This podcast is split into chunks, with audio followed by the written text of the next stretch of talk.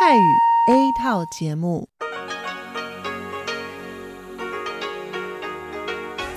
ที่นี่สถานีวิทยุเรดิโอไต้หวันอินเตอร์เนชันแนล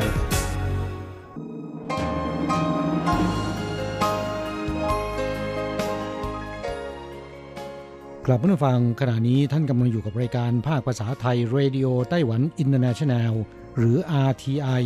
ออกกระจายเสียงจากกรุงไทเปไต้หวันสาธารณรัฐจีน เป็นประจำทุกวันนะครับ นอกจากรับฟังทางเครื่องรับวิทยุได้แล้ว ยังสามารถรับฟังรายการผ่านระบบออนไลน์ได้ที่ thai.rti.org.tw หรือที่ RTI Fanpage นะครับ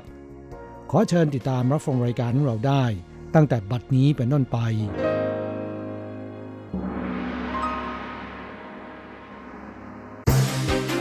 ลำดับแรก ขอเชิญติดตามรับฟัง ข่าวประจำวัน สวัสดีค่ะ คุณผู้ฟังที่เคารพ ช่วงของข่าวประจำวันจากรายการเรดิโอไต้หวันอินเตอร์เนชันแนล ประจำวันจันทร์ที่ 4 มีนาคม พุทธศักราช 2562 สำหรับข่าวไต้หวันมีดิฉันการจยากริชยาคมเป็นผู้รายงานค่ะ หัวข้อข่าวมีดังนี้ ไต้หวันถูกบีบให้ขาดการประชุม WHO คัดเลือกวัคซีนไข้หวัดใหญ่ กรมควบคุมโรคชี้ไม่ยุติธรรมต่อสุขภาพประชาชนไต้หวัน ประชาชนแห่ชมต้นอากาเวออกดอก สูงเสียดเสาไฟฟ้า หน้าสถานีตำรวจเมืองวินหลิน กลายเป็นแหล่งท่องเที่ยวแห่งใหม่กระทรวงคมนาคมไต้หวันให้ผู้กระทำผิดเมาแล้วขับซ้ำ ไปอบรมที่สถานชาปนกิจศพ เริ่มสัปดาห์นี้ เทศกาลโคมไฟไต้หวันที่ผิงตงปิดฉากอย่างงดงาม ผู้เข้าชมงานรวม 13 ล้าน3แสน9หมื่นคน ผู้ว่ากรุงไทเปชี้ ไทเปไม่เหมาะแก่การวิ่งบนถนน วันสูตร PM 2.5 กองการท่องเที่ยวนครนิวไทเป เชิญชวนประชาชนวิ่งที่นิวไทเปแทนพุธนี้ลมหนาวจีนแผ่นดินใหญ่พัดปกคลุมไต้หวัน คืนวันพฤหัสถึงเช้าวันศุกร์หนาวจัดต่ำสุด 12 องศา ต่อไปเป็นรายละเอียดของข่าวค่ะ องค์การอนามัยโลกหรือ WHO จัดการประชุมคัดเลือกสายพันธุ์ไข้หวัดใหญ่สำหรับผลิตวัคซีน ในครึ่งปีแรกของปี 2562 เมื่อวันที่ 21 กุมภาพันธ์ที่ผ่านมาณกรุงปักกิ่ง โดยไต้หวันถูกบีบให้ไม่สามารถเข้าร่วมการประชุมนี้ ล่าสุดเมื่อวันที่ 4 มีนาคม นายหลัวอีจิน รองอธิบดีกรมควบคุมโรคไต้หวันสาธารณรัฐจีนเปิดเผยว่า WHO จัดการประชุมคัดเลือกสายพันธุ์ไข้หวัดใหญ่สำหรับผลิตวัคซีนเป็นประจำทุกปี ปีละสองครั้ง ครั้งหนึ่งจัดขึ้นที่ซีกโลกเหนือในเดือนกุมภาพันธ์ และอีกครั้งหนึ่งจัดขึ้นที่ซีกโลกใต้ในเดือนสิงหาคม ตั้งแต่ปี 2557 เป็นต้นมา ไต้หวันได้ส่งผู้เชี่ยวชาญด้านวัคซีนไปเข้าร่วมการประชุม แต่ในเดือนกุมภาพันธ์ปีนี้ รอจนกระทั่งการประชุมใกล้จะเริ่ม ไต้หวันเพิ่งจะได้รับจดหมายเชิญให้เข้าร่วมประชุมทำให้ไม่สามารถเตรียมการได้ทัน ถูกบีบให้ไม่สามารถเข้าร่วมการประชุมนี้นายหลัวอีจินระบุว่า หลายปีที่ผ่านมา ส่วนใหญ่ตนให้ความร่วมมือตามคำแนะนำของกระทรวงการต่างประเทศ เนื่องจากปีนี้จัดขึ้นที่กรุงปักกิ่งจีนแผ่นดินใหญ่ กระทรวงการต่างประเทศเชื่อว่า การส่งจดหมายเชิญล่าช้านั้นมีปัจจัยทางการเมืองแทรกแซงอยู่เบื้องหลัง นายหลัวอีจินกล่าวว่า แม้ผลการประชุมจะสามารถติดตามได้ทางเว็บไซต์ แต่รายละเอียดส่วนมากเกี่ยวกับวัคซีน เช่นผู้เชี่ยวชาญพิจารณาตัดสินเลือกไวรัสชนิดใดมาผลิตวัคซีนด้วยเหตุใด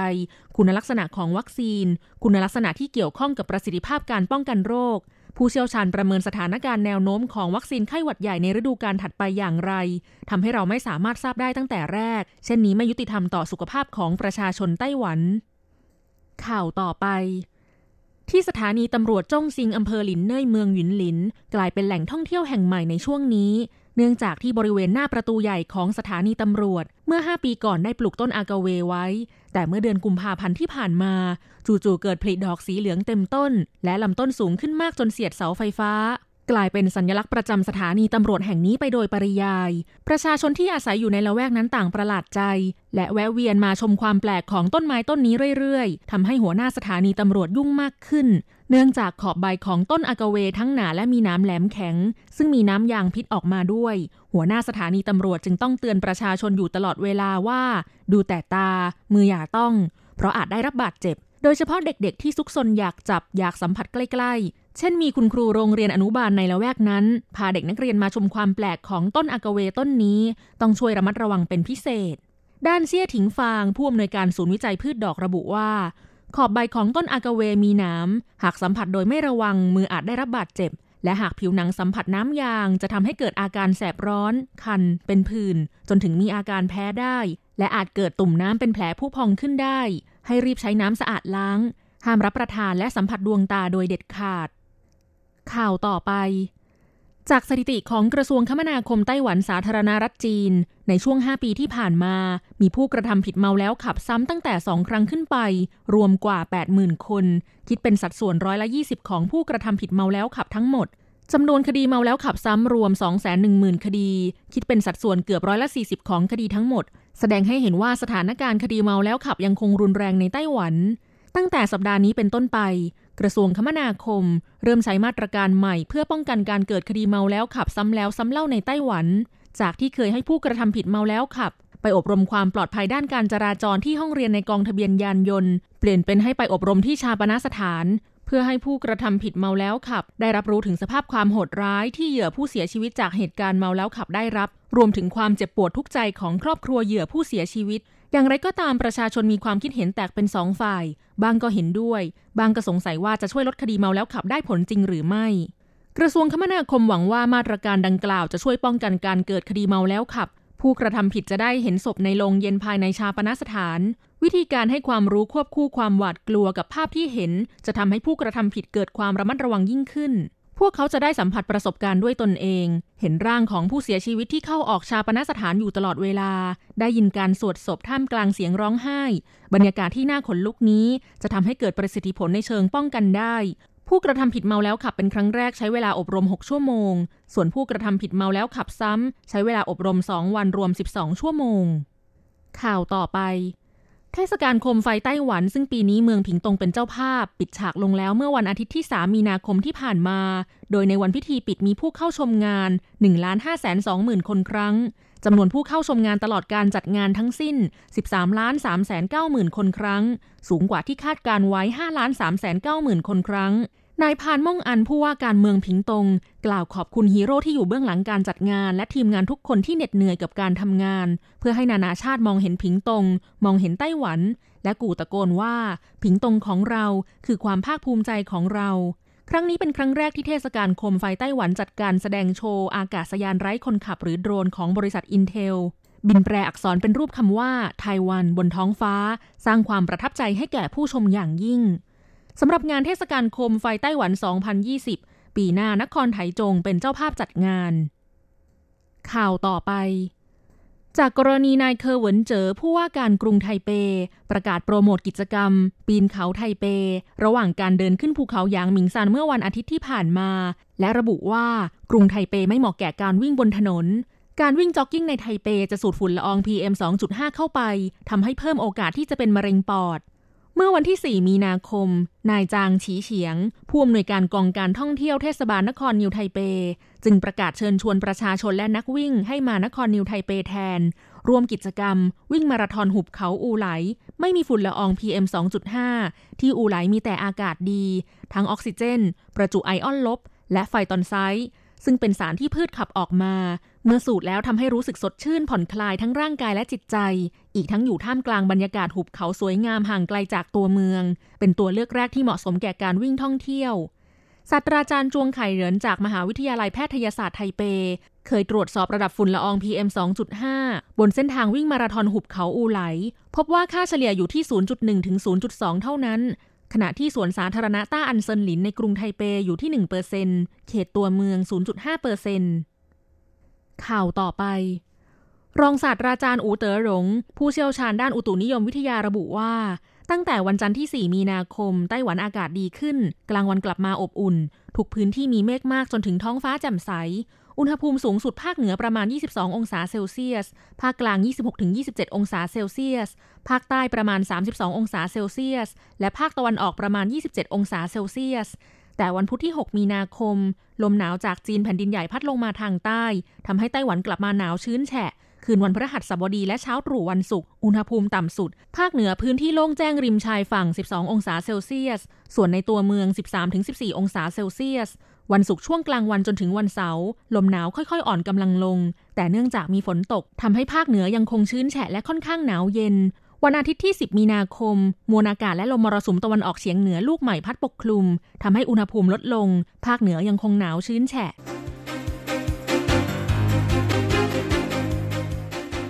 ต่อไปขอเชิญฟังข่าวต่างประเทศและข่าวจากเมืองไทยค่ะ สวัสดีค่ะ คุณผู้ฟัง RTI ที่เคารพทุกท่านขอต้อนรับเข้าสู่ช่วงของข่าวต่างประเทศและข่าวประเทศไทยกับดิฉันมณพรชัยวุฒิมีรายละเอียดของข่าวที่น่าสนใจดังนี้สหรัฐรับปากพร้อมช่วยฟิลิปปินส์หากถูกโจมตีในทะเลจีนใต้ นายไมค์พอมเพโอรัฐมนตรีว่าการกระทรวงการต่างประเทศของสหรัฐนะคะ รับปากในวันนี้ว่าพร้อมจะช่วยปกป้องฟิลิปปินส์หากถูกโจมตีในทะเลจีนใต้นายพอมเพโอกล่าวในขณะการแถลงข่าวที่กรุงมะนิลา ภายหลังการพบปะนะคะ ประธานาธิบดีโรดริโกดูเตร์เต ของฟิลิปปินส์ค่ะ ว่าการสร้างเกาะเทียมและการดำเนินกิจกรรมทางทหารของจีนแผ่นดินใหญ่ในน่านน้ำที่มีฟิลิปปินส์และอีกหลายประเทศนะคะ ต่างอยู่ในช่วงของการอ้างกรรมสิทธิ์นับเป็นภัยคุกคามต่ออธิปไตยและความมั่นคง รวมถึงเศรษฐกิจของฟิลิปปินส์และสหรัฐด้วยคำกล่าวของนายพอมเพโอนะคะนับเป็นครั้งแรกค่ะที่เจ้าหน้าที่ของทางการสหรัฐกล่าวแสดงออกถึงความตั้งใจ ของสหรัฐที่จะช่วยปกป้องพันธมิตรในน่านน้ำที่เป็นจุดแข็ง ทั้งนี้นะคะภายใต้สนธิสัญญาป้องกันร่วมกันระหว่างสหรัฐและฟิลิปปินส์ปี 2494 ค่ะระบุว่าทั้งสองประเทศเนี่ยจะต้องให้ความช่วยเหลือซึ่งกันและกัน ในกรณีที่อีกฝ่ายถูกโจมตีในน่านน้ำมหาสมุทรแปซิฟิกนะคะ ซึ่งทะเลจีนใต้เนี่ยก็เป็นส่วนหนึ่งของมหาสมุทรแปซิฟิก นอกจากนี้ค่ะนายพอมเพโอนะคะยังได้กล่าวเตือนฟิลิปปินส์และประเทศอื่น ๆ ไม่ให้ใช้เทคโนโลยีของบริษัทหัวเว่ยบริษัทโทรคมนาคมของจีนแผ่นดินใหญ่ ทั้งนี้นะคะ เจ้าหน้าที่สหรัฐเองก็สงสัยค่ะว่าจีนเนี่ยอาจจะใช้ผลิตภัณฑ์ของหัวเว่ยนะคะจารกรรมความลับของราชการฝั่งตะวันตกนะคะ ซึ่งหัวเว่ยก็ได้ปฏิเสธข้อกล่าวหาโดยสิ้นเชิงอังกฤษเปิดตัวกองทุนโลกให้เด็กและสตรีทุกคนมีผ้าอนามัยใช้ในปีพุทธศักราช 2593 อังกฤษนะคะ เปิดตัวกองทุนโลกยุติปัญหาความยากไร้ผ้าอนามัย เพื่อให้เด็กผู้หญิงและสตรีทุกคนนะคะมีผ้าอนามัยใช้ ภายในปีพุทธศักราช 2593 พร้อมกับแก้ปัญหาที่เกิดขึ้นจากการมีประจำเดือน รัฐบาลอังกฤษแถลงนะคะ ว่าเด็กผู้หญิงและสตรีในประเทศที่ยากจนราวครึ่งหนึ่งไม่มีเงินซื้อผ้าอนามัย ต้องนำวัสดุอื่นมาใช้แทนนะคะ เช่นเศษผ้าหญ้ากระดาษ ผลสำรวจของ Plan International นะคะ องค์กรการกุศลสำหรับเด็กพบว่าในอังกฤษประเทศเดียวนะคะมีเด็กผู้หญิงหนึ่งใน 10 ค่ะ ที่ไม่มีเงินซื้อผ้าอนามัย รัฐบาลอังกฤษนะคะ รับปากจะบริจาคเงินนะคะ 2 ล้านปอนด์ให้แก่องค์กรต่างๆ ที่ทำงานเพื่อความยุติธรรมนะคะ ในการดูแลเด็กและสตรีค่ะที่ขาดแคลนผ้าอนามัยนะคะ พร้อมตั้งคณะทำงานพิเศษประกอบด้วยตัวแทนจากกระทรวง และองค์กรการกุศล เพื่อทำงานร่วมกับภาคเอกชนอีกครั้งหนึ่งนางเพนนีมอร์ดอนต์นะคะ รัฐมนตรีสตรีและความเสมอภาคของอังกฤษแถลงว่า การสร้างความเป็นตัวของตัวเองตั้งแต่เริ่มต้นเนี่ยนะคะก็จะทำให้เด็กผู้หญิงเนี่ยมีสมาธิกับการเรียนและอนาคต โดยไม่ต้องพะวงหรืออายกับเพื่อนในเรื่องของการมีรอบเดือนค่ะ ซึ่งถือเป็นปัญหาระดับโลกเลยทีเดียวนะคะ เด็กผู้หญิงและสตรีนะคะที่ไม่ได้รับการศึกษาเล่าเรียนเนี่ยก็จะไม่มีโอกาสที่จะใช้ศักยภาพที่แท้จริง ซึ่งจากผลสำรวจของ Girlguiding UK นะคะก็พบว่าเด็กผู้หญิงค่ะวัยรุ่นอายุระหว่าง 11 ถึง 21 ปีนะคะ อายที่จะพูดเรื่องของการมีประจำเดือน แล้วก็ในแต่ละวันนะคะ ทั่วโลกเนี่ยมีผู้หญิงนะคะที่เป็นประจำเดือนทั้งหมด 288ล้านานคนค่ะ1ใน3เนี่ยไม่มีห้องน้ำและก็ผ้าอนามัยใช้ เผยสหรัฐเกาหลีใต้จะยุติซ้อมรบร่วมประจำปี เจ้าหน้าที่สหรัฐนะคะ เปิดเผยว่าสหรัฐและเกาหลีใต้เนี่ยเตรียมจะยกเลิกการซ้อมรบร่วมขนาดใหญ่ประจำปี เนื่องจากประธานาธิบดีโดนัลด์ทรัมป์นะคะ อยู่ในระหว่างการเดินหน้าผลักดันปรับความสัมพันธ์กับเกาหลีเหนือ เจ้าหน้าที่สหรัฐนะคะ ได้เผยเรื่องนี้หลังจากเสร็จสิ้นการประชุมสุดยอด summit ค่ะระหว่างนายคิมจองอึนผู้นำเกาหลีเหนือนะคะ กับประธานาธิบดีโดนัลด์ทรัมป์ที่กรุงฮานอยประเทศเวียดนาม โดยไร้ซึ่งข้อตกลงนะคะ ซึ่งสถานีโทรทัศน์ NBC News ของสหรัฐค่ะได้รายงานว่าเจ้าหน้าที่กระทรวงกลาโหมของอเมริกันนะคะสองคน กล่าวว่าการซ้อมรบร่วมภายใต้รหัสนะคะ Foal Eagle ซึ่งมีขึ้นทุกฤดูใบไม้ผลิเนี่ยอาจจะถูกยกเลิก แล้วก็เปลี่ยนเป็นภารกิจเฉพาะที่มีขนาดเล็กลงแทน Foal Eagle นะคะเป็นการซ้อมรบร่วมใหญ่ที่สุดของสหรัฐและเกาหลีใต้ค่ะ ที่มักถูกเกาหลีเหนือประณามว่าเป็นการเตรียมเพื่อรุกรานเกาหลีเหนือ การซ้อมรบร่วมครั้งล่าสุดนะคะ มีทหารอเมริกันเข้าร่วมทั้งหมด 30,000 นายค่ะ ทหารเกาหลีใต้ 200,000 นายนะคะ สหรัฐและเกาหลีใต้เนี่ยได้ลดขนาดหรือว่ายกเลิก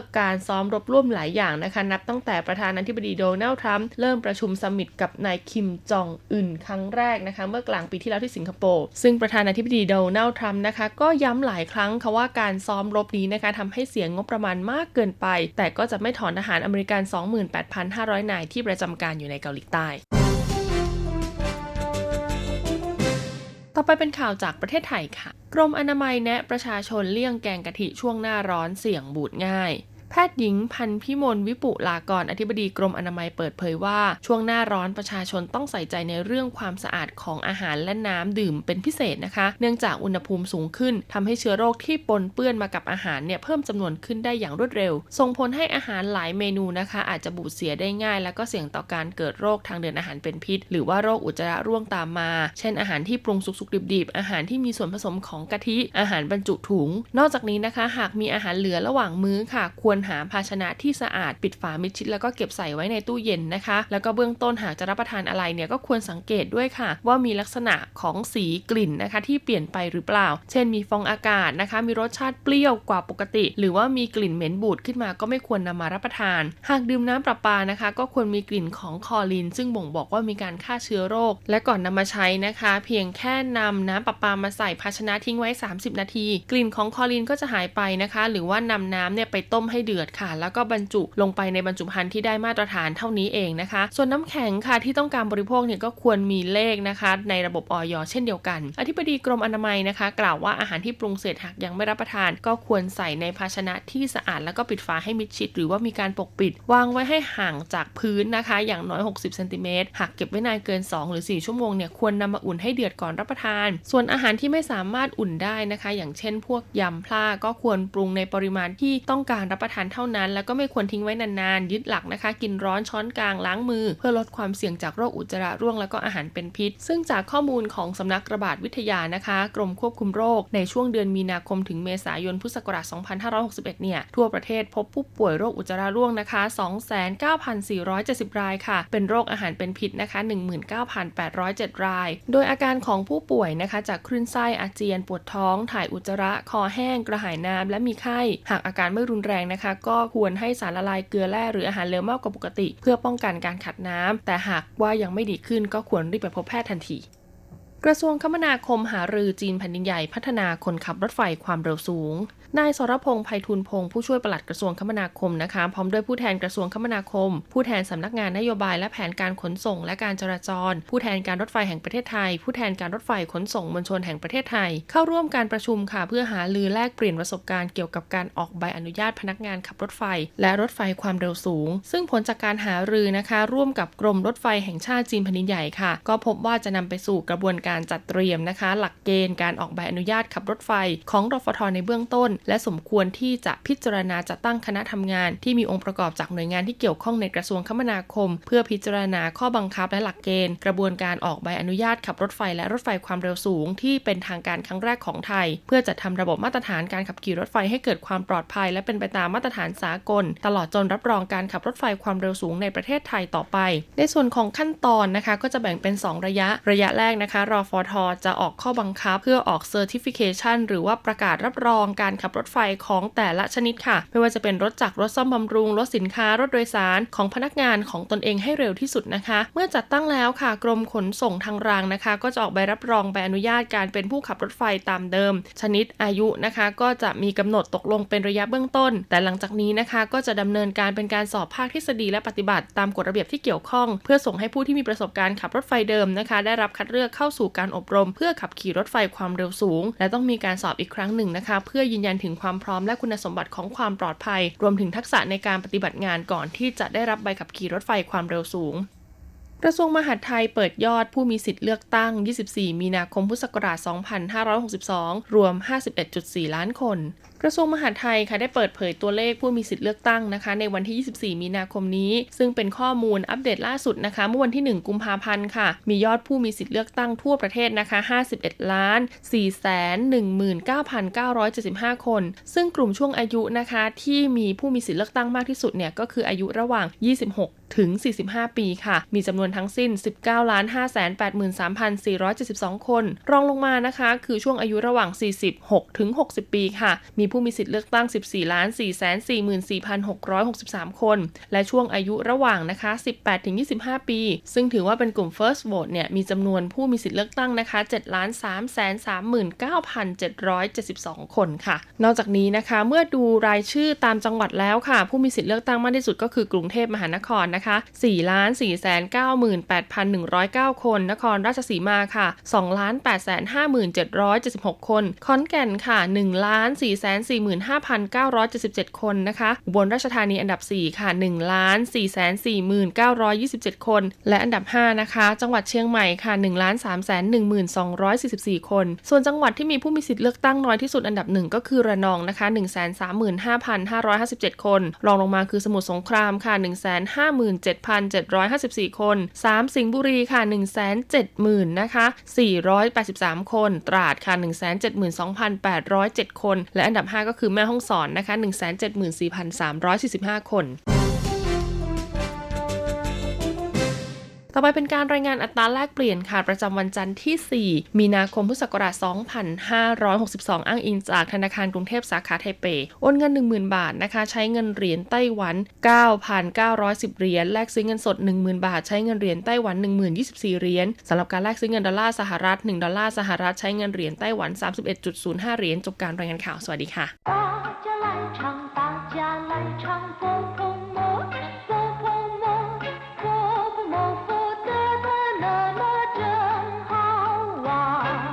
สวัสดีครับเพื่อนผู้ฟัง พบกันในวันนี้เราจะมาเรียนบทเรียนที่ 14 ของแบบเรียนชั้นต้น บทที่ 14谁跟我去ใครไปกับฉัน ครับในบทนี้เราจะมาเรียนรู้คำสนทนาเกี่ยวกับการชวนเพื่อนไปเที่ยว อย่างเช่นชวนไปช้อปปิ้งเป็นต้น第十四课谁跟我去一课文 我打算晚上去逛街，谁跟我去？没人跟你去。你不跟我去吗？我不跟你去，我要去看我女朋友。第十四课，谁跟我去？บทที่สิบสี่ใครไปกับฉัน谁跟我去แปลว่าใครไปกับฉัน谁แปลว่าใคร跟แปลว่ากับ หรือว่าและ我ก็คือผม ฉัน去แปลว่า ไป谁跟我去แปลว่า ใครไปกับฉัน หรือใครไปกับผม ก็ต้องขออภัยด้วยนะครับ ที่ในแบบเรียนหน้า 59คำแปลภาษาไทยพิมพ์ผิด เป็นใครไปกับฉัน ที่ถูกต้องควรจะเป็น ใครไปกับฉัน 我打算晚上去逛街谁跟我去ฉันคิดจะไปเที่ยวหาซื้อสิ่งของตอนค่ำใครจะไปกับฉัน我打算ก็คือฉันคิด晚上คือกลางคืน去逛街ก็คือไปเดินเตรเที่ยวหาซื้อของ เรียกว่า去逛街谁跟我去ใครจะไปกับฉันมั่ง 没人跟你去ไม่มีใครจะไปกับคุณ没人ก็คือไม่มีใคร没คือไม่ ไม่มี人ก็คือคน没人ก็คือไม่มีคน หรือไม่มีใคร跟你去ไปกับคุณ你不跟我去吗คุณไม่ไปกับฉันหรือ我不跟你去我要去看我女朋友 ผมไม่ไปกับคุณ ผมจะไปเยี่ยมแฟนของผม我要去看ผมจะไปเยี่ยม ผมจะไปดู我女朋友แฟนสาวของผม แฟนของผม ครับผู้ฟังต่อไปขอให้พลิกไปที่หน้า 60 เราจะไปเรียนรู้คำศัพท์ใหม่ๆ ในบทเรียนนี้ ศัพท์คำที่หนึ่งเฉยบอกไปแล้วเมื่อสักครู่นี้แปลว่า ใคร ใช้ในประโยคคำถามอย่างเช่นว่า ถามหาคน你找谁คุณหาใคร你是谁คุณเป็นใคร คุณคือใคร谁的书หนังสือของใคร谁说的ใ ใครพูด หรือใครบอกศัพท์คำที่สองเกินบอกไปแล้วเช่นกันเมื่อครู่นี้แปลว่า กับ หรือว่าและ อย่างเช่นว่า我有好消息要跟大家宣布 ผมมีข่าวดี好消息ก็แปลว่าข่าวดี จะประกาศให้ทุกคนได้รับทราบ我有好消息要跟大家宣布ผมมีข่าวดีจะประกาศให้ทุกคนได้รับทราบ我跟他走ผมไปกับเขา我跟他是同乡ผมกับเขาเป็นคนบ้านเดียวกันถงเชียงเป็นคนที่มาจากที่เดียวกันหรือว่าถิ่นเดียวกันศัพท์คำต่อไปหนุ่ย แปลว่าสตรี ผู้หญิงหรือว่าเพศหญิง อย่างเช่นว่าหนุ่ยหายจืเด็กผู้หญิง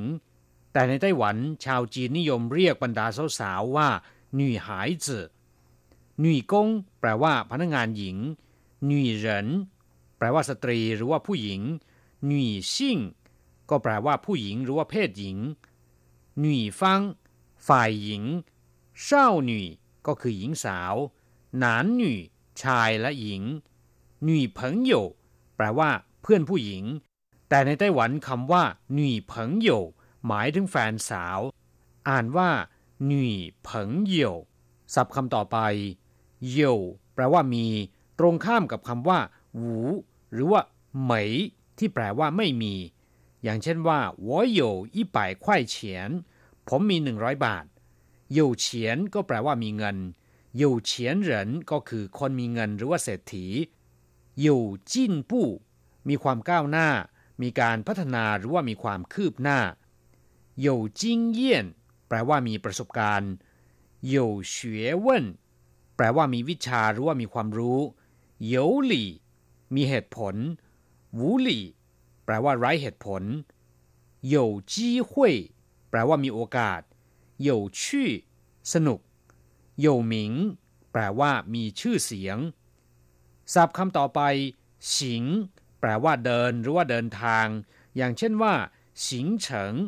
ระยะการเดินทางหรือว่ากำหนดการเดินทางเหรินสิงเต้า ทางเดินเท้า ทางที่ทำให้คนเดินโดยเฉพาะรถราห้ามวิ่งนะครับ เรียกว่าเหรินสิงเต้าสิงเจ้าแปลว่าเดิน นอกจากนี้ยังมีความหมายอย่างอื่นอีกมากมายอย่างเช่นว่าฟ้าสิง แปลว่าจัดจำหน่าย จีสิงประกอบพิธีสือสิงปฏิบัติการหรือว่าดำเนินการ สิงเหวยแปลว่าความประพฤติ สิงหลี่ แปลว่าสัมภาระหรือว่ากระเป๋าเดินทางศัพท์คำต่อไป หว่านช่าง แปลว่ากลางคืน ยามราตรี ตอนกลางคืน ถ้าเป็นกลางวันจะพูดว่าปายเทียน ยามเช้าในภาษาจีนเรียกว่าเจ้าช่างหรือเจ้าเฉิน หวันช่างใจเจียน แปลว่าพบกันใหม่ตอนกลางคืน เฉพาะคำว่าหวานแปลว่ากลางคืน ราตรีอย่างเช่นว่า จินหวานแปลว่าคืนนี้โจหวานเมื่อคืนนี้ หมิงหวานคืนพรุ่งนี้หวานอันราตรีสวัสดิ์หรือว่าสวัสดีตอนกลางคืนหวานฟ้านอาหารมื้อค่ำหวานหุยงานราตรีศัพท์คำสุดท้ายนะครับ กว้างเจีย แปลว่า เดินเตร่หาซื้อของในตลาด หรือช้อปปิ้งเรียกว่ากว้างเจียคำว่าเจีย แปลว่าถนนหรือว่าตลาด กว้างเจียก็คือเดินเตร่ตามย่านการค้า เพื่อหาซื้อสิ่งของหรือว่าเดินเที่ยวชมเฉยๆก็ได้ สามารถเรียกว่ากว้างเจียได้ทั้งนั้นกราบผู้ฟังหลังจากที่ทราบความหมายของคำศัพท์ในบทเรียนนี้ไปแล้ว ต่อไปเราจะไปทำแบบฝึกหัด ขอให้อ่านตามคุณครูนะครับ三代换练习我打算明天去泰国谁跟你去有一个人跟我去我跟你去行吗不行我女朋友要跟我去我打算明天去泰国ผมคิดจะไปเมืองไทยในวันพรุ่งนี้ตาส่วนก็คือคิดหมิงเทียนคือวันพรุ่งนี้ชี่ไทกัวไปเมืองไทย หรือไปประเทศไทย ไทกัวก็คือประเทศไทย谁跟你去ใครไปกับคุณ ใครไปด้วย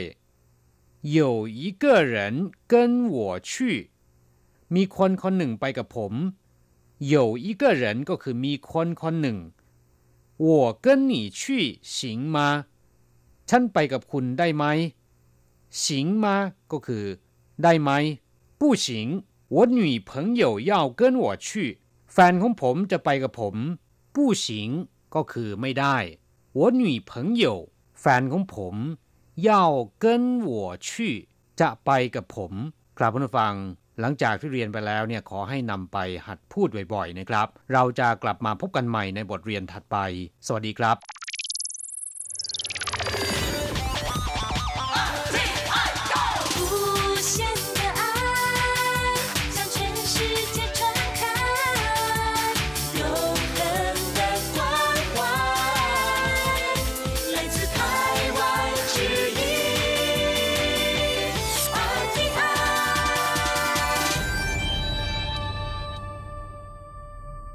ครับคุณครับขณะนี้คุณกำลังติดตามรับฟังรายการภาคภาษาไทยจากสถานีวิทยุ RTI ซึ่งส่งกระจายเสียงจากกรุงไทเป ประเทศสาธารณรัฐจีนอยู่นะครับและต่อไปนั้นก็ขอเชิญคุณผู้ฟังติดตามรับฟังรายการกระแสประชาธิปไตย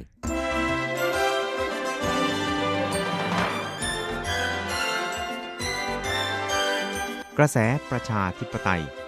ประชาธิปไตยนำเราสู่ความหวัง อต้อนรับคุณฟังสู่กระแสประชาธิปไตย โดยกฤษณัยสายประพาส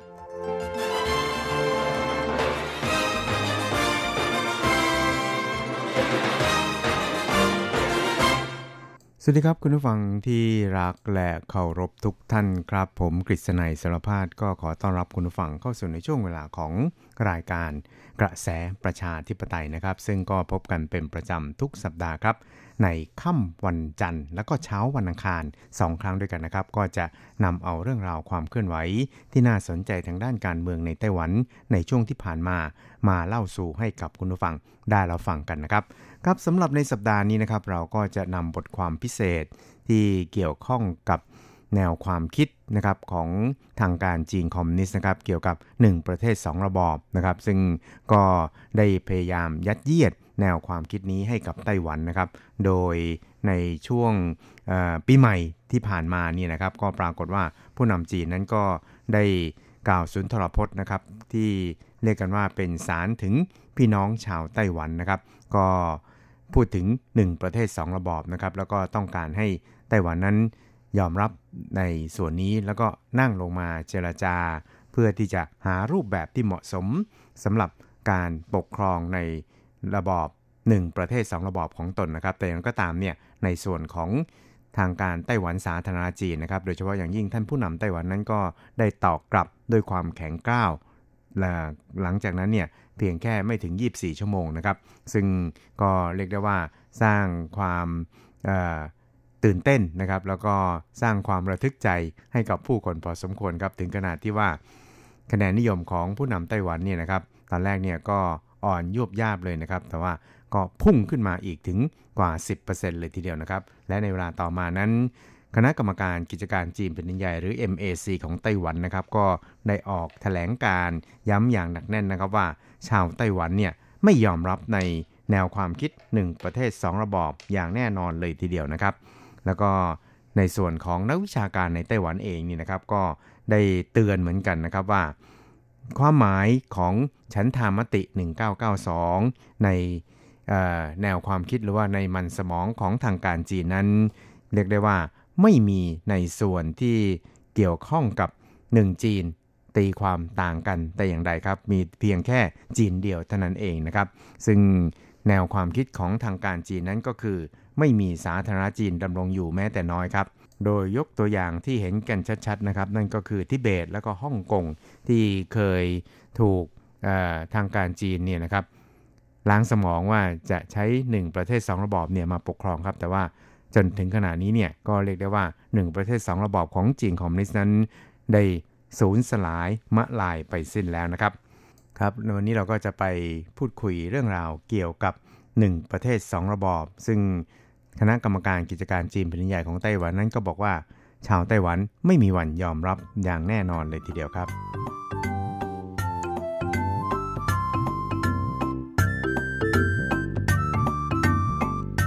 ครับคุณครับในช่วงปีใหม่ที่ผ่านมานะครับ ผู้นำจีนคอมมิวนิสต์นะครับก็คือนายสีจิ้นผิง ประธานาธิบดีของจีนแผ่นใหญ่นั้น ก็ได้กล่าวสารถึงพี่น้องชาวไต้หวัน ในโอกาสครบรอบ 40 ปีนี่นะครับ โดยได้ระบุนะครับที่จะให้ชาวไต้หวันนะครับ หรือว่าให้ไต้หวันเนี่ยนั่งลงมาเจรจากับตน เพื่อที่จะหารูปแบบที่เหมาะสมให้แก่ 1 ประเทศ 2 ระบอบ แล้วก็การรวมประเทศอย่างสันตินะครับ ซึ่งหลังจากที่ได้อ่านสารถึงพี่น้องชาวไต้หวันดังกล่าวของนายจีจิ้นผิงแล้วนี่นะครับ ท่านประธานาธิบดีไช่อิงเหวินเนี่ยก็ได้ปฏิเสธอย่างแข็งกร้าวนะครับว่า 1 ประเทศ 2 ระบอบนั้นไม่เป็นที่ยอมรับของชาวไต้หวันครับแล้วก็ไต้หวันนั้นไม่เคยยอมรับใน 1 ประเทศ 2 ระบอบแต่อย่างใด ส่วนในส่วนของคณะกรรมการกิจการจีนเป็นใหญ่นะครับหรือ MAC ไต้หวันนั้น ก็บอกว่าสาระของนายสีจิ้นผิงนี่นะครับก็เรียกได้ว่าเป็นการสะท้อนให้เห็นถึงความรีบร้อนนะครับของทางการจีนที่จะรวมประเทศเป็นเอกภาพครับ แล้วก็เรียกได้ว่าเป็น การโฆษณาชวนเชื่อที่ต้องการจะมอมเมาชาวไต้หวันอย่างเห็นได้ชัดเลยทีเดียวครับ ครับทางนี้นะครับ MAC ไต้หวันนั้นก็ได้วิเคราะห์เกี่ยวกับคำกล่าวของนายสีจิ้นผิงนะครับออกเป็นช็อตๆเลยทีเดียวนะครับ โดยแนวความคิดที่นายสีเสนอว่าให้มีการเจรจากันอย่างเป็นประชาธิปไตยนะครับ MAC ไต้หวันนั้นก็บอกว่า การเจรจาอย่างเป็นประชาธิปไตยของทางการจีนนั้นก็คือ จะต้องมีเงื่อนไขก่อนนะครับ นั่นก็คือเงื่อนไขของหลักการจีนเดียวนะครับ ซึ่งก็ถือว่าเป็นการแบ่งแยกไต้หวันออกเป็นส่วนๆนะครับ แล้วก็ต้องการที่จะทำลายอธิปไตยของไต้หวันนะครับ แล้วก็เป็นการเจรจาเพื่อรวมประเทศแล้วก็ทำลายอธิปไตยของไต้หวันนะครับ เพราะฉะนั้นเนี่ยเนื้อแท้ของปัญหาระหว่างช่องแคบไต้หวันนั้นก็คือ ต่างฝ่ายต่างยืนหยัดในส่วนที่เป็นสาธารณรัฐจีน และก็สาธารณรัฐประชาชนจีนนะครับ ซึ่งในส่วนนี้เนี่ยถึงแม้ว่าจะมีทั้งการเป็นปฏิบัติกันนะครับ แล้วก็มีการปณีประนอมกันนะครับ เกิดขึ้นก็ตาม แต่ว่าการยืนหยัดต่างๆ เหล่านี้นะครับ จนถึงขณะนี้เนี่ยก็ยังไม่มีอะไรแปรเปลี่ยนนะครับ ทางการจีนคอมมิวนิสต์นั้นยืนหยัดในความเป็นสาธารณรัฐประชาชนจีนว่าเป็น ตัวแทนที่ถูกต้องตามกฎหมายเพียงรัฐบาลเดียวของประเทศจีนนะครับ แล้วก็ไม่เคยที่จะเห็นความสำคัญของการดำรงอยู่ที่แท้จริงของสาธารณจีนแต่อย่างใดครับ ซึ่งนายชิวฉุยเจิ้งนะครับโฆษกของ MAC ไต้หวันนั้นก็บอกว่าการเเสนอแนวทางเจรจาอย่างเป็นประชาธิปไตยของผู้นำจีนนะครับ รวมไปจนถึงการเจรจาทางการเมืองสิ่งต่างเหล่านี้เนี่ยนะครับ มันไม่ได้มี ช่องว่างในการที่ประเทศสาธารณจีนจะดำรงอยู่เลยแม้แต่น้อยนะครับ แล้วก็อำนาจเผด็จการเนี่ยนะครับ ก็ไม่อาจที่จะก่อให้เกิดการเจรจาในรูปแบบของประชาธิปไตยได้ครับ และไต้หวันเองเนี่ยก็ไม่อาจที่จะยอมรับระบอบที่เรียกกันว่า 1 ประเทศ 2 ระบอบที่จะเป็นการทำลายอธิปไตยของไต้หวันด้วย เช่นเดียวกับที่ฮ่องกงได้เกิดขึ้นมาแล้วครับ และ สิทธิเสรีภาพในการปกครองในระบอบนิติรัฐของชาวฮ่องกงนั้นก็สูญสลายไปสิ้นแล้วนะครับ ซึ่งเป็นสิ่งที่ชาวไต้หวันเนี่ยไม่อาจที่จะยอมรับได้นั่นเองครับ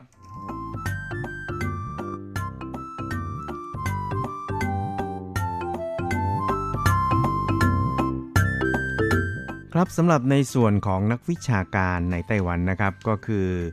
คุณ หวังจื้อเซิงนะครับเป็นเลขาธิการของสมาคม นโยบายช่องแคบไต้หวันนะครับ ก็มีความเห็นนะครับบอกว่าคำแถลงของนายสีจิ้นผิงนี่นะครับ ก็เรียกได้ว่าเป็นการบอกตรงๆกับไต้หวันเลยทีเดียวนะครับว่า หลังจากที่มีการรวมประเทศเป็นเอกภาพแล้วเนี่ยนะครับ คุณจะปกครองไต้หวันอย่างไรนะครับ ซึ่ง คุณหวังนั้นก็บอกบอกว่าครับบอกว่าเราก็อาจจะกล่าวได้ว่าคำกล่าวของนายสีจิ้นผิงนั้น เป็นคำกล่าวที่เต็มไปด้วยความเชื่อมั่นในยุทธศาสตร์ของตัวเองนะครับ สิ่งที่คุณเห็นก็คือ ผมจะบอกกับคุณว่า คุณต้องรวมประเทศเป็นเอกภาพกับผมนะครับ ตอนนี้เนี่ยจะต้องมาเจรจากันว่าจะจัดการปัญหาไต้หวันอย่างไรหลังจากที่มีการรวมประเทศเป็นเอกภาพแล้ว ซึ่งก็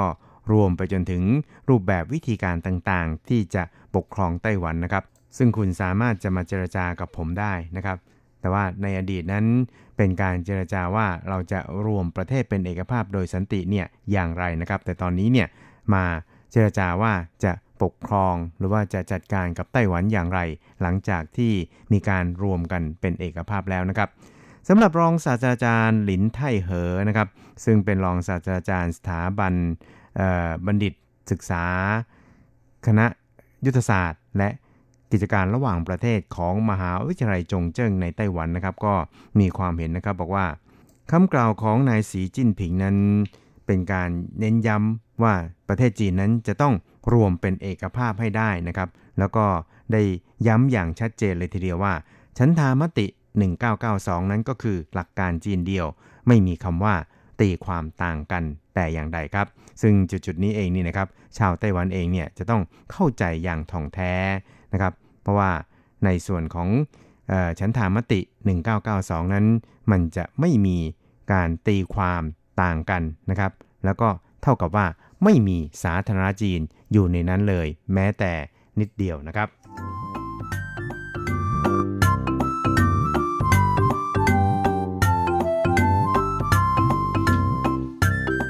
ครับบทเรียนอันเจ็บปวดของทิเบตและก็ฮ่องกงนั้นก็แบอยู่เบื้องหน้านะครับ นั่นก็เป็นความเห็นของนักวิเคราะห์ข่าวอาวุโส ชาวฮ่องกงนะครับก็คือคุณหลิวรุ่ยเศร้าครับก็บอกว่าชาวฮ่องกงนี่นะครับที่อยู่ภายใต้หนึ่งประเทศสองระบอบนั้น กลับมีความคิดเห็นนะครับ แล้วก็มีการยอมรับว่าตนเป็นชาวจีนเนี่ยลดน้อยถอยลงมากยิ่งขึ้นนะครับ แล้วก็เนื่องจาก ในแง่ทางด้านการเมืองแล้วนี่นะครับหนึ่งประเทศสองระบอบเนี่ยมันได้กลายเป็น 1 ประเทศเพียงอย่างเดียว ที่อยู่เหนือ 2 ระบอบไปแล้ว และในส่วนของ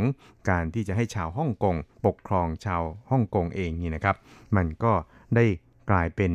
การให้ชาวฮ่องกงที่รักชาตินี่นะครับมาปกครองเท่านั้นเองครับ ซึ่ง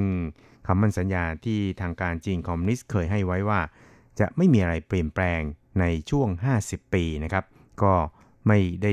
มีการพูดถึงอีกต่อไปครับ ส่วนทางด้านเศรษฐกิจนี่นะครับ ก็เนื่องจากว่ามีเงินทุนแพร่สะพัดเข้ามาอยังตลาดฮ่องกงเนี่ยจำนวนมหาศาลนะครับ แล้วก็มันส่งผลกระทบโดยตรงต่อกลไกทางด้านธุรกิจของฮ่องกงอย่างชัดเจนเลยทีเดียวนะครับทำให้ความเป็นตัวของตัวเองของเศรษฐกิจของฮ่องกงนั้นลดน้อยถอยลง นอกจากนี้เนี่ยครับการเข้ามาฮ่องกงของชาวจีนแผ่นดินใหญ่หรือว่านักท่องเที่ยวชาวจีนแผ่นดินใหญ่นี่นะครับ มันก็ทำให้ชีวิตของชาวฮ่องกงนั้น ได้เกิดการเปลี่ยนแปลงขึ้นนะครับ ส่วนการตั้งประจำการในฮ่องกงของกองทัพปลดแอกประชาชนจีนนั้น ก็ไม่ได้มีกฎเกณฑ์นะครับหรือว่าระบบระเบียบอะไรที่แน่นอนเป็นที่เปิดเผยครับ ส่วนตัวอย่างของชาวทิเบตนี่นะครับ ประธานแนวร่วมสิทธิมนุษยชนทิเบตไต้หวันนะครับก็บอกว่า ทางการจีนนั้นเคยให้คำมั่นสัญญาที่จะใช้ 1 ประเทศ 2 ระบอบกับทิเบตแล้วก็ฮ่องกงนะครับ แต่ว่าคราวนี้นั้นสภาพการต่างๆเนี่ยมันก็ได้แปลเปลี่ยนไปแล้ว ชาวไต้หวันถ้าว่ายังคงหลงเชื่อกับคำมั่นสัญญาลมๆแรงๆ ที่ว่า 1 ประเทศ 2 ระบอบแล้วเนี่ยนะครับ ก็รับรองได้ว่าครับว่าจะต้องพบจุดจบ เช่นเดียวกับฮ่องกงแล้วก็ทิเบตอย่างแน่นอนเลยทีเดียวครับ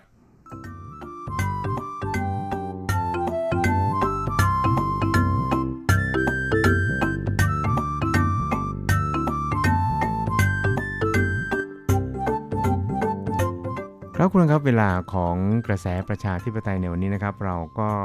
นำเอา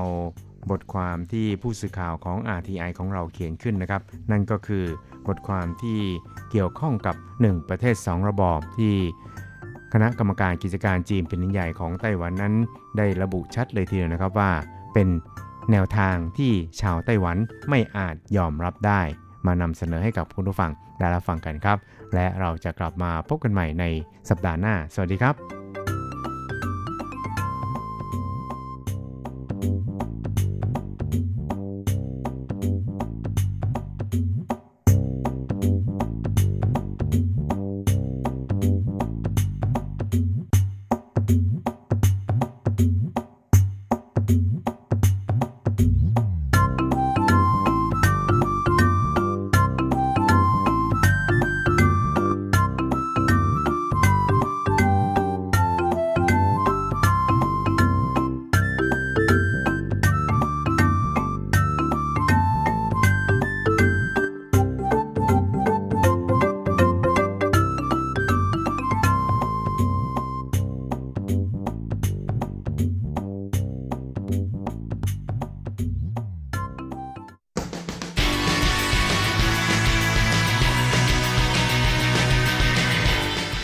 องปัจจุบัน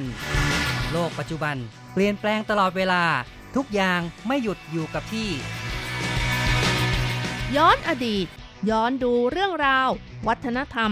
ความคิด ความเป็นอยู่ของผู้คนในอดีต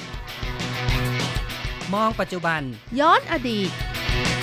ดำเนินรายการโดย แสงชัย กิตติภูมิวงศ์รจรัสยนต์สุวรรณ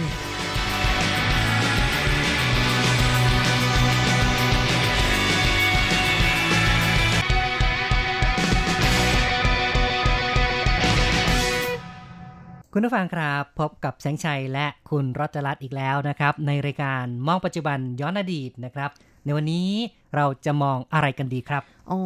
มองในเรื่องของปั้นชาค่ะ อืมปั้นชา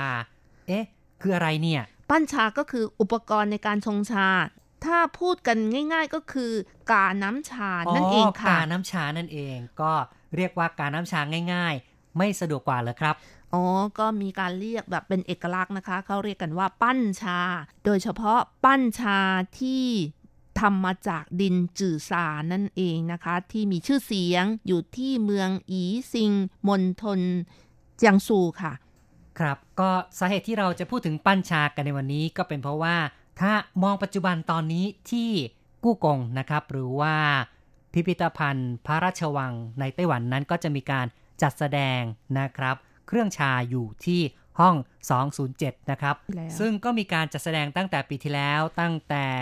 วันที่ 8 เมษายนนะครับ มาจนถึงตอนนี้ก็ใกล้จะสิ้นสุดแล้วนะครับ คือจะแสดงไปจนถึงวันที่ 20 พฤษภาคมนะครับ ค่ะ ก็เป็นภาชนะเนื้อดินที่ใช้สำหรับการชงชาที่มีคุณค่าในยุคราชวงศ์ชิงนะคะ เขาใช้หัวข้อว่า จื่อซาฟงเฉา ก็คือ เออเกี่ยวกับอุปกรณ์ที่เป็นเครื่องปั้นดินเผากาชงชาทำมาจากดินจื่อซานั่นเองค่ะ อืม จื่อนี่แปลว่าม่วงนะครับ ซาก็แปลว่าทรายล่ะนะครับ ว่าเรียกว่าคงจะเป็นดินทรายที่มีสีม่วงเป็นเอกลักษณ์อย่างหนึ่งนะครับ ที่นำมาใช้ในการทำอุปกรณ์ชงชาครับ ค่ะ การจัดแสดงก็มีการแบ่งออกเป็น 4 หมวดหมู่ด้วยกัน หมวดที่ 1 ก็เป็นปั้นชาในราชสำนักนะคะ จัดแสดงปั้นชาของเมืองอีซิง รวมทั้งปั้นชาเครื่องเคลือบที่พบเห็นได้น้อย หมวดที่ 2 เป็นเรื่องของปั้นชาที่เคลือบโลหะ มีสีสัน มีลวดลายงดงาม เป็นสิ่งแสดงถึงเบื้องหลังของศิลปะ เครื่องปั้นชา หมวดที่ 3 เป็นผลิตภัณฑ์การวิวัฒนาการของ ปั้นชาเมืองอีซิงค่ะ แล้วก็หมวดทีสี่ 4 เป็นเรื่องของเครื่องปั้นชาที่ใช้ในงานเลี้ยงของราชสำนักชิงนั่นเองค่ะ อืมนะครับ นี่ก็เรียกว่าเป็นสิ่งที่มีการจัดแสดงเอาไว้ เป็นหมวดหมู่ทั้งหมด 4 หมวดด้วยกันนะครับค่ะซึ่งถ้าจะพูดถึงเรื่องของรูปทรงของกาน้ำชาทั่วไปนั้นนะครับ ในหมู่ชาวจีนก็จะมีหลายอย่างหลายรูปแบบทีเดียวนะครับ ทั้งจะเป็นแบบที่ง่าย ๆ คือ ทำกันด้วยดินเหนียว เป็นกาชงน้ำชา แบบที่คนทั่วไปใช้กันนะครับ แล้วก็จะมีแบบที่ประณีตขึ้นมาหน่อย คือจะมีการทำเป็นรูปทรงขนาดเล็ก แล้วก็มีรูปทรงที่มีความสมบูรณ์ คือมีความสวยงาม มีความสมดุลนะครับ และถ้าเป็นแบบที่มีความวิจิตรขึ้นมาอีกแบบหนึ่งนั้น ก็จะมีลวดลายต่างๆ เข้ามา มีสีสันด้วยนะครับ แต่สำหรับการจัดแสดงที่กู้กงนะครับ หรือว่าที่พิพิธภัณฑ์พระราชวังในช่วงนี้นี่นะครับ ก็อย่างที่บอกไว้ที่จัดเป็นสีหมวดหมู่นั้น ก็จะมีปั้นชานะครับที่เป็นทั้งแบบเป็นเครื่องปั้นดินเผา ทั้งแบบที่มีการเคลือบโลหะ มีลวดลายงดงาม แล้วก็ยังมีสิ่งที่ใช้ในงานเลี้ยงของราชสำนักด้วยนะครับ เอาละครับ นี่ก็เป็นช่วงของมองปัจจุบันนะครับ ที่เราพาคุณผู้ฟังไปดูปั้นชาในพิพิธภัณฑ์พระราชวังต่อไปเราจะย้อนอดีต ฟังเรื่องราวความเป็นมาของปั้นชาเหล่านี้กันนะครับ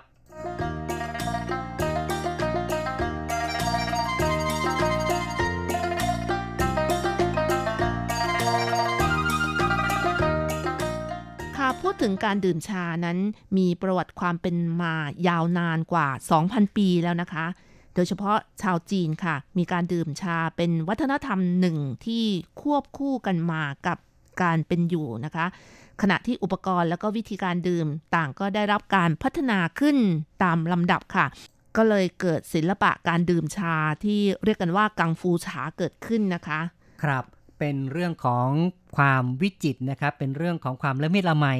ในชีวิตประจำวันของคนเราก็ว่าได้นะครับ ค่ะไม่เพียงเท่านั้นนะคะ อุปกรณ์ที่ใช้ในการชงชาก็มีความปราณีตแล้วก็อุปกรณ์ในการชงชาเดิมทีก็เรียกกันว่ากาน้ำชาใช่ไหมคะ แต่แท้ที่จริงแล้ว หากเป็นการชงชาเพื่อดื่มจริง ๆ อุปกรณ์ในการชงชานั้นเขาก็จะเรียกกันว่าปั้นชาต่างหากค่ะ ครับ ก็ว่ากันว่าชานั้นก็เป็นหนึ่งในเจ็ด ของสิ่งที่สำคัญในชีวิตประจำวันของชาวจีน ตั้งแต่โบราณนะคะ ในสมัยโบราณเขาบอกว่ามีเจ็ดอย่างนะคะ ประกอบไปด้วย ไม้ ข้าว น้ำมัน เกลือซีอิ๊วน้ำส้ม รวมถึงชาด้วยค่ะอืมนะครับ เป็นของพื้นฐานของชาวจีนนะครับ สมัยก่อนก็ก็จะนับรวมชาเอาไว้ด้วยนะครับ เพราะฉะนั้นชาก็เป็นสิ่งสำคัญไม่น้อยเลยค่ะ ปั้นชาที่ได้รับความเอ่อวิจิตร พิสดารหรือว่าได้รับการยกย่องนี้นะคะ ก็มีการสะสมกันมา ปั้นชาเพียงใบเดียวเนี่ย บางทีนี่ขายกันหลายสิบล้านเลยค่ะเนาะก็เป็นของที่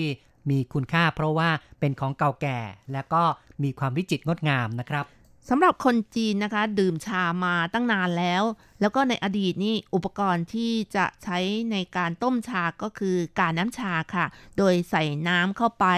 ในกา แล้วก็ใส่ใบชาเข้าไป แล้วก็เอาไปต้มไฟโดยตรงนะคะ เคยกินอย่างนี้ไหมคะคุณสังชัยอืมไม่เคยเลยอ๋อแสดงว่านะครับคุณทันสมัยขึ้นแล้วใช่ไหมคะสชาซองอะแม้ฉีกมาก็ใส่เข้าไปเทน้ำเข้าไปก็ดื่มได้แล้วอะคิดว่าในสมัยอากงอาม่าอะไรเงี้ย เอาใบชาใส่เข้าไปในกา แล้วก็ใส่น้ำไปต้มกับไฟโดยตรงค่ะ แล้วก็การต้มชาแบบนี้นะคะ ต้มไปนานๆ กาน้ำชาก็แตกได้ง่ายค่ะ ครับ ก็เรียกว่าเป็นแบบชาวบ้านทั่วไปนะครับ ที่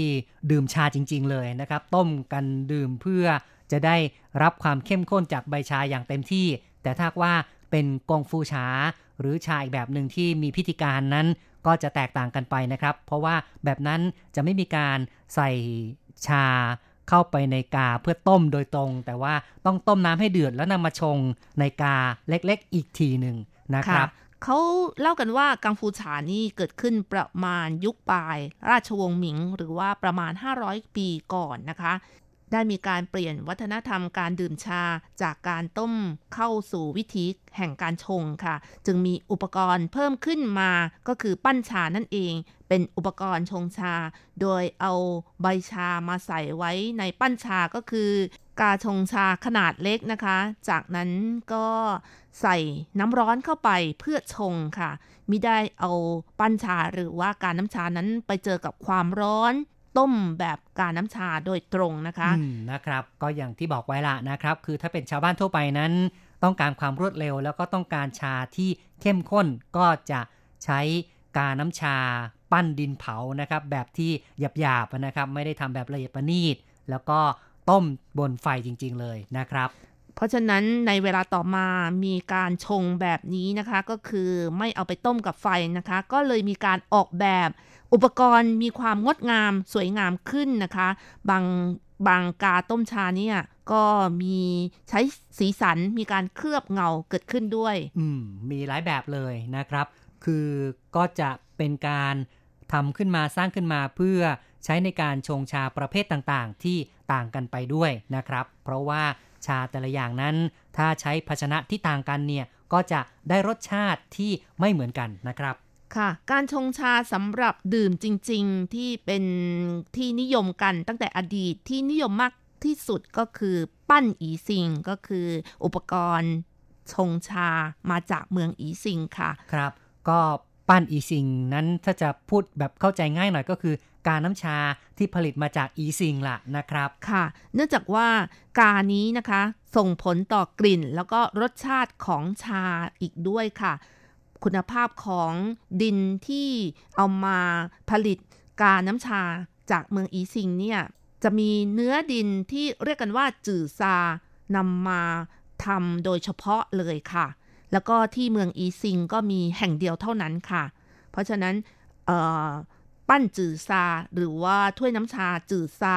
ของเมืองนี้จึงมีชื่อเสียงขจรกระจายไปทั่วโลกนะคะ โดยเมืองอีซิงนี้นะคะ อยู่ที่มณฑลจิงซู อยู่ทางภาคตะวันออกของประเทศจีนแผ่นดินใหญ่ เมืองอีซิงอยู่ห่างจากเมืองเซี่ยงไฮ้ประมาณ